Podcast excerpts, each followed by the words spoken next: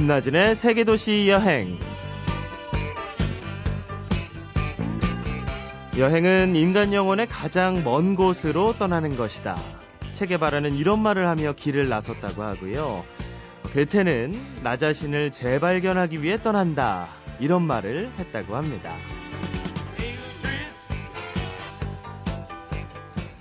여행의 정의나 기술에 대해 저명한 인사들이 했다는 이런저런 말들이 전해지는 걸 보면 여행이 참 대단한 것이긴 하구나 싶은데요. 연말 연시를 맞아 세계도시 여행에서 특별한 시간을 마련했습니다. 이름하여 나를 바꾼 여행. 오늘부터 특별한 손님을 모시고 조금 특별한 여행 이야기를 들어보려고 하는데요. 청취자 여러분께 좀 더 의미 있는 연말 연시를 만들어 드릴 수 있으면 좋겠습니다. 이 기간 동안 이하람 씨의 여행 그리기 코너는 잠시 쉬어갈게요. 첫 손님은 시인 신현님 씨인데요. 잠시 뒤에 모셔보겠습니다.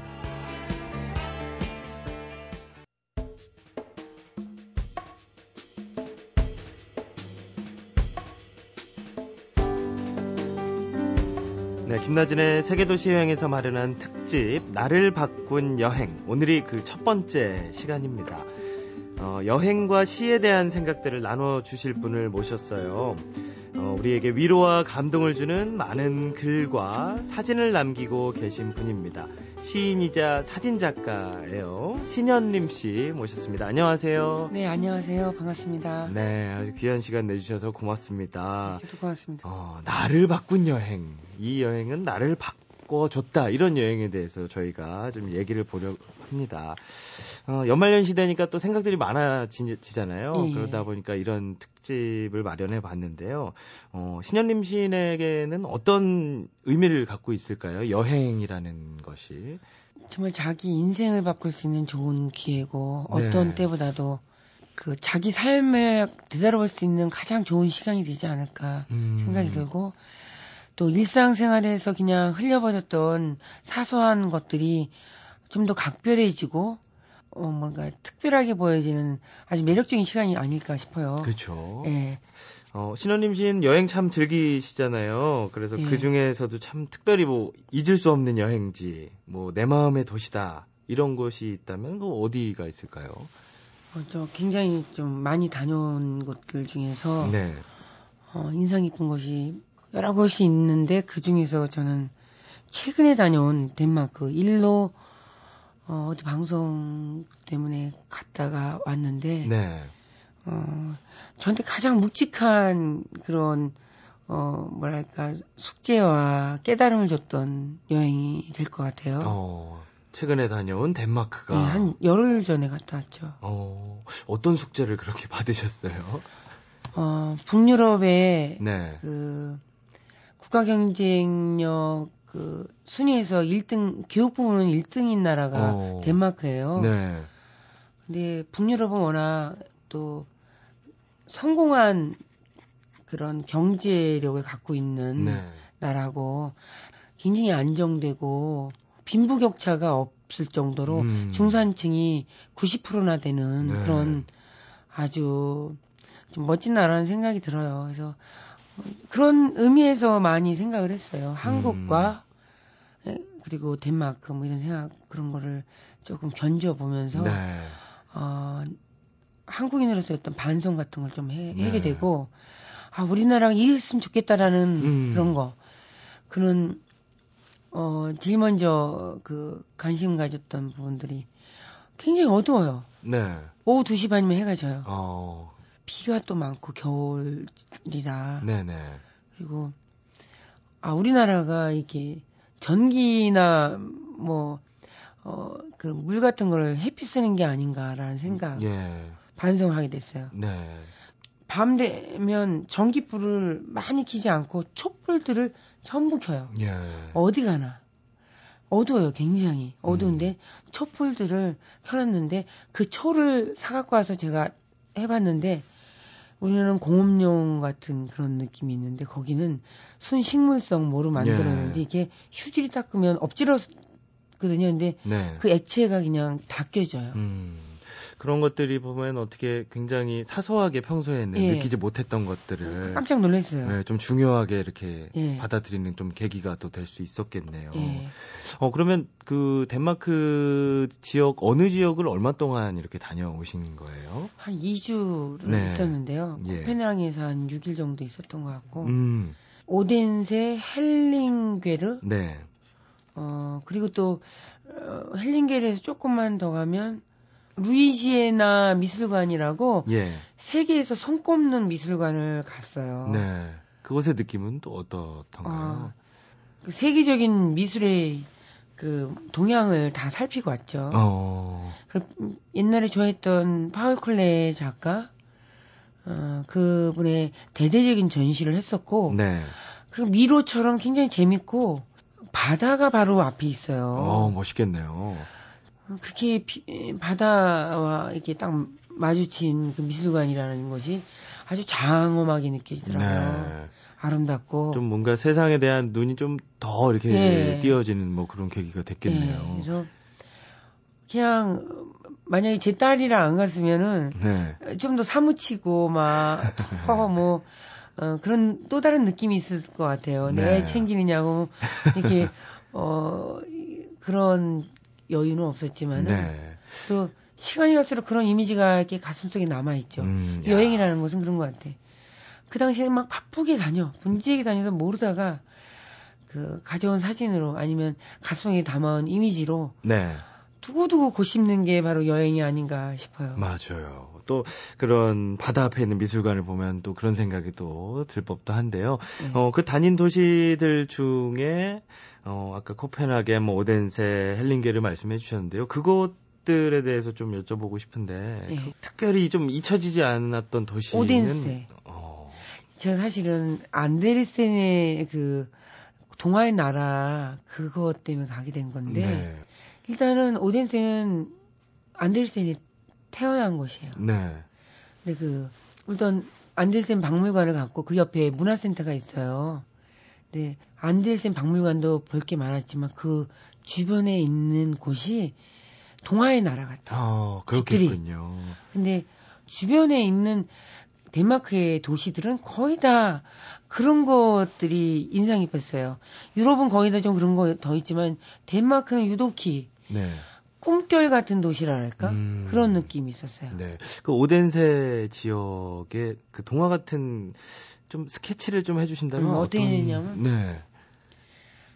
우리는 창문 안에 있는 자기네들만 보려고 그러는 게 많이 있잖아요. 예. 남들이 보는 것에 대한 그런 의식이 별로 없는 창가에 뭔가 이쁘게 가꾸거나 그런 게 없어요. 베란다나 이런데 창이 유리창이 쫙 있으면 그 앞에 예쁜 물건들, 막 인형들 그런 것들 커튼 네. 그런 이쁜 물건들을 거기다 놓으면서 장식을 해요. 어, 근데 그것이 그렇게 예쁠 수가 없어요. 어, 그런 게 바로 어렸을 적 갖고 있었던 감성에서 나오는 게 아닐까요? 예, 맞아요. 그래서 안데르센이 자주 갔던 그런 그 공원 같은데 네. 어 이렇게 뭐랄까 종이배 있잖아요. 네. 종이배를 크게 그 조각품을 거기다 만들었더라 강물 속에. 예, 예. 전체적으로 이렇게 도시 하나 하나가 어쩌면 이렇게, 이렇게 이쁘게 가꿨을까라는 그런 느낌. 그리고 음, 잊지 못할 풍경. 네. 그 오덴세 그 역 앞에 바로 뭐가 있냐면 공원이 있어요. 네. 그 공원에 크리스마스 그 정화식이 끝나고 나서인 것 같아 느낌에 네. 그 안에 촛불 강강수월래 둥글둥글 이렇게 하듯이 사람들이 모여서 춤을 추듯이 네. 동글동글. 어 그게 이제 네 네 개 다 네 다섯 개의 그 덩어리가 이렇게 있잖아요. 예. 그게 다 촛불로 춤추고 어, 있다는 거죠. 그게 아주 압권이었어요. 네. 촛불로 만들어진 이렇게 여러 개, 한 수많은 촛불들이 예, 거기에, 있는 거네요. 잘 꺼지지 않게 만든 촛불 같아요. 네. 비가 와도 안 꺼지대. 음, 그걸 보고는 어떤 걸 느끼셨어요? 그 나라에 어떤 어둠이 많은 나라잖아요. 그렇죠.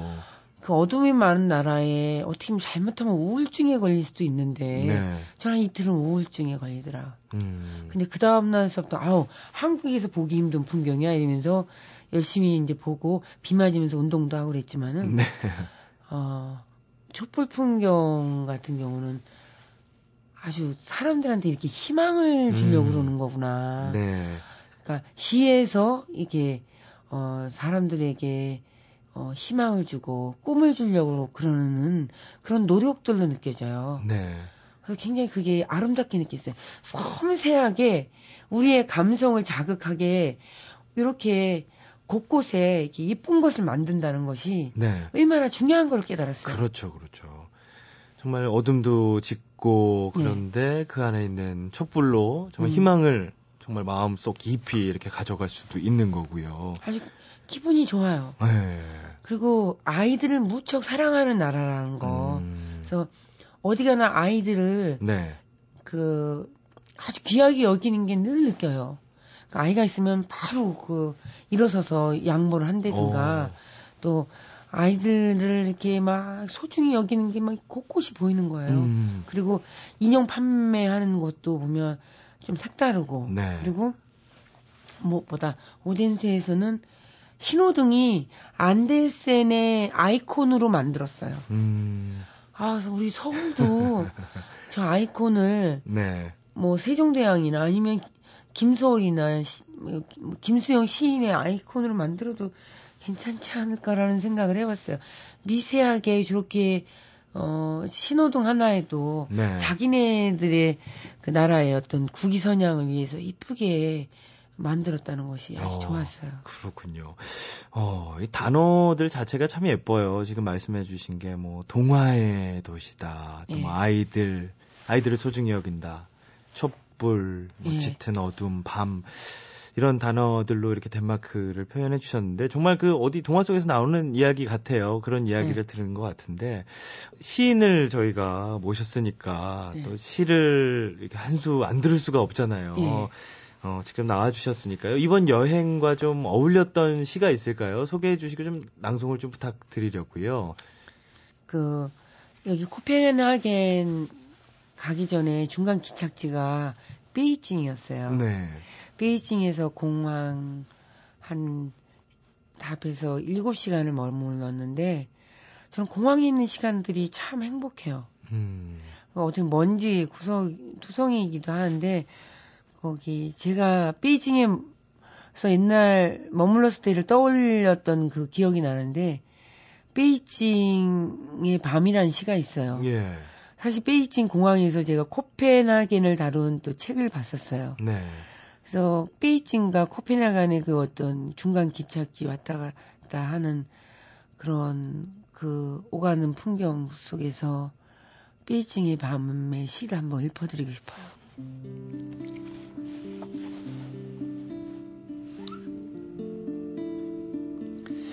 베이징의 밤 신현림 베이징의 밤은 서울보다 깊고 어둡다.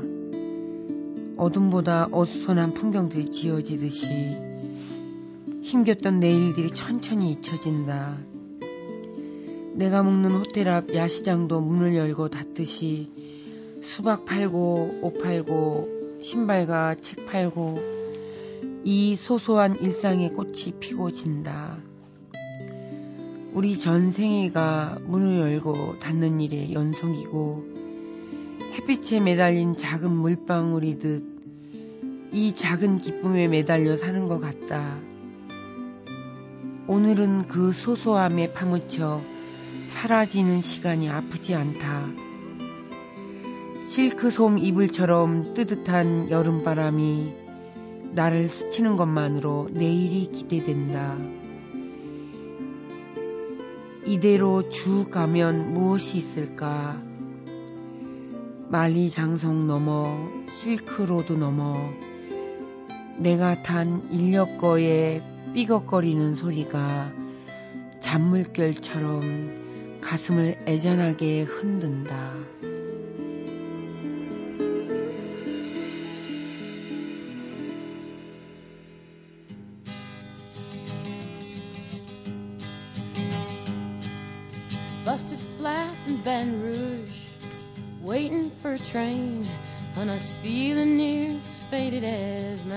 Jeans. Bobby thumbed a diesel down just before it rained. rode us all the way to New Orleans. I pulled my harpoon out of my dirty red bandana. I was playing soft while Bobby. 네, 신현림 시인의 시였죠. 베이징의 밤, 침대를 네. 타고 달렸어 시집 안에 포함되어 있는 그 낭송에 이어서 조금 전에 끝난 노래는 제니스 조플린의 노래 미앤 바비 맥기였어요. 네. 어, 이 노래는 그 여행자의 추천곡 신현림 시인께서 추천을 해주셨는데 예. 어떤 뭐 사연이 있어요. 있나요? 예. 돌아오는 길에 그 공항에서 베이징 행을 기다리고 있는데 거기서 이제 물건들 구경하고 오가면서 아, 이 노래가 나오는 거예요. 제가 사실은 제니스 조플린을 제일 조, 제일 좋아하고 네. 그이 여자한테 반한 후에 뭐 제인스 조플린 시도 쓴 적이 있어요. 두티 시티 음. 세계만으로서 실린 적도 있는데 그 이 노래를 들으면서 그 자리에서 가만히 트렁크를 놓고 서서 들었어요. 네. 근데 그냥 거기서 가만히 듣고 있었어요. 음. 눈물이 핑 돌았어. 어. 그러니까, 그러니까 인생의 그 맛이라는 게 당기는 게 아닌 것 같아. 예. 우리 너무 많은 큰 어, 인생의 목표들 잘 살아야겠다, 돈을 벌어야겠다, 아니면은 뭐 행복해야겠다는 그런 강박관념 속에 사는 느낌이 그렇죠. 있어요. 예. 근데 어, 나이 들수록요, 많은 거 좀 손을 놓게 되고, 진짜 중요한 건 사소한 아름다움이나 사소한 어떤 기쁨들의 의미를 두고 살아요. 그러다 보면 인생이 그렇게 절망적이지 않고 네. 힘들지 않다는 걸 깨닫거든요. 그렇죠. 그래서 이런 거에 막 좋아하는 음악에 이렇게 귀 기울여 듣는 거, 창가를 기, 뭐 이렇게 들여다보는 거, 좀 더 상막하지 않게 아름답게 가꿈으로써 내가 즐겁고 타인도 즐거울 수 있는 바람 한, 이렇게 한 자락 아니면 구름 하나, 뭐 추위 속에서도 뭔가 이 목도리 하나가 내이 목을 이렇게 따뜻하게 했을 때 그 느낌, 네. 뭐 이런 것들에서 어 고마움과 어 기쁨을 느끼면 인생이 뭐 즐겁지 않나 뭐 대단한 거 인생이 이런 사소한 아름다움 속에서 내일이 또 기대되고 그렇죠. 또더 열심히 살아야겠다는 생각이 드는데 네. 어 하여튼 저는 또 나이 들어가는 기쁨이 이런 것 것도 있는 것 같아요. 어, 아까 그 베이징의 밤 낭송해준 네. 부분도 지금 말씀해주신 부분하고 네. 어, 잘 이렇게 통해요, 그렇죠? 지금 아까 저는 아주 막 이 가슴 속에 탁 와닿았던 구절이 어, 실크 솜니불처럼 뜨뜻한 여름 바람이 나를 스치는 것만으로도 내일이 기대된다. 이 부분이 참 이렇게 탁 와닿더라고요. 고맙습니다. 그런 사소한 것 스로도 예. 내일이 기대되고 그런 희망찬 미래를 살 수 있고 예, 그러면요. 그런 것들을 아, 이 노래도 그렇고 이런 시를 통해서도 또 잘 느낄 수가 있네요. 예, 아유, 참. 왠지 모르게 좀 한번 주변에 소소한 것들 연말연시니까 소소한 예. 것들에 좀 감사하면서 나눠야지 어, 또. 네, 그런 시간이 좀 예. 마련해 봤으면 좋겠습니다. 우리 청취자 예. 여러분들도. 예. 어, 그리고요, 이제 또 많은 분들이 방송을 들으시고 어 나도 덴마크 가고 싶다 이런 분들이 계실 거거든요. 예, 예. 예. 신림 시인의 좀 추천 루트라는 게 있을까요? 저는 코펜하겐에서 한 5, 6일 있다가 네. 어, 오덴드를 바로 갔지만은 루트가 보니까 코펜하겐에서 루이지나 미술관이 그렇게 멀지 않아요. 네. 30분 정도밖에 음. 기차 타고 그곳을 갔다가 갔다가 어 전시 보고 저는 헬링게르로 가서 네. 헬링게르에는 거기에 클렌보르 성이 있어요. 그 성이 굉장히 아름다워요. 음. 바로 기차역에서 보이고 네. 거기는 호텔이 딱 두 군데밖에 없는데 그 앞에 거기는 또 아저씨가 주인 아저씨가 아주 긍정적이고 낙천적인 그 웃음이 또 잊, 잊혀지지가 않네. 네. 밤에 거기 호텔에 묵으면서 이렇게 쫙 한번 도는 맛도 있고 그 크렘보르 성 거기에서 스웨덴이 보여요. 네. 그래서 밤에 바로 또 그 기차역과 연결된 음. 배를 탈 수 있는 곳이 바로 있어요. 네. 그래서 스웨덴까지 갈 수 있어요. 20분만 가면 또 스웨덴이에요. 오, 예, 예. 그래서 저 갔다 왔어요. 어, 스웨덴도 다녀오고. 네. 스웨덴은 거기 한 바퀴 또 돌고 올 수도 있어요. 네. 그래서 그거 저기 헬링게르에서 머물다가 네. 스웨덴 넘어가고 스웨덴 넘어갔다가 와서 그다음에 오덴세로 가는 거예요. 네. 그 아까 아름다운 동화 예. 같은 도시. 예, 오덴세 전체적으로 물건들이 비싸요. 네. 근데 오덴세의 그 역사에 3층 가 보면 거기 우리나라의 그 싼 물건 팔듯이 거기도 좀 저렴한 가격의 물건들이 그나마 어, 있어요. 거기서 잠깐 이렇게 쇼핑하면 예. 되겠네요. 예. 다른 데는 다 비싸요. 그러니까 거기랑 잘 보면 그 이게 온갖 잡동사니 모아서 방 그 물건들 파는데 한 점이 있어요. 음.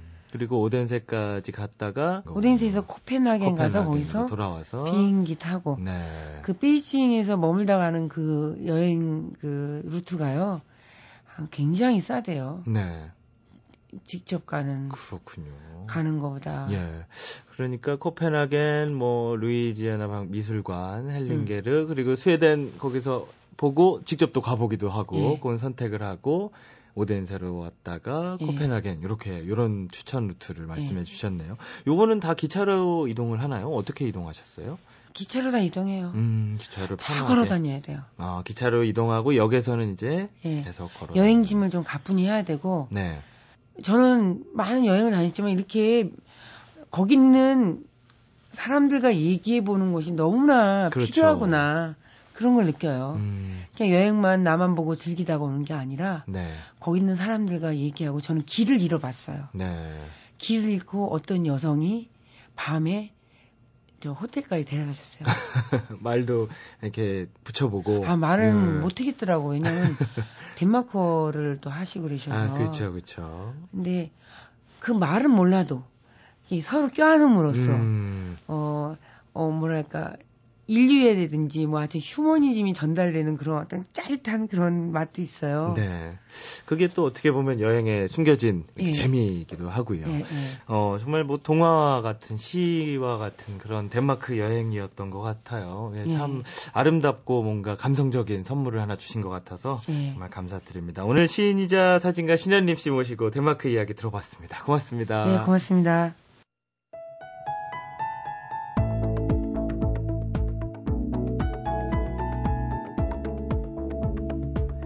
어떤 것을 계기로 사람들은 변화를 겪게 됩니다.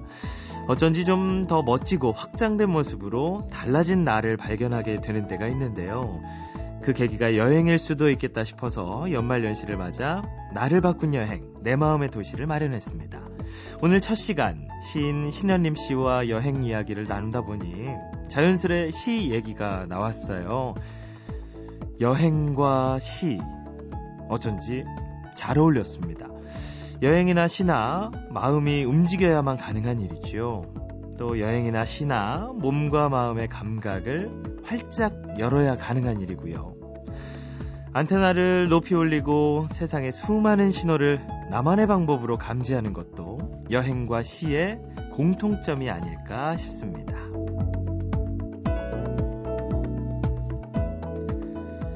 신현님 씨는 그의 시에서 이렇게 쓰고 있어요. 인생을 비관했으나 여행하며 세상 모든 게 좋아졌다. 인생의 짐이 무겁고 가벼운 건 마음 문제라 한 겹 더 외로움을 껴입고 발걸음은 사뿐 내딛는다. 팀벌레이크의 섹시백이나 미카의 러브투데이를 흥얼거린다. 영혼에 눈뜨려 책과 강과 바람을 가득 마신다.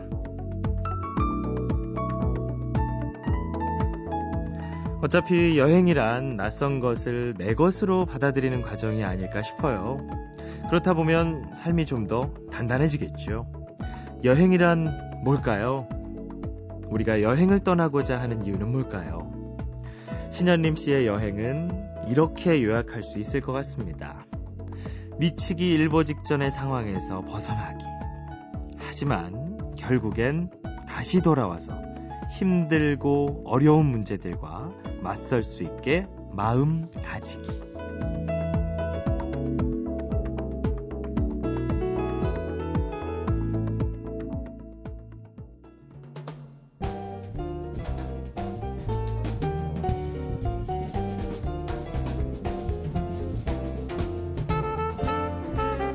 네, 연말연시에 칼바람이 부는 건 정신 번쩍 들게 하려는 깊은 뜻이 담겨 있다고 합니다. 뭐든 데에는 다 의미가 있는 거네요.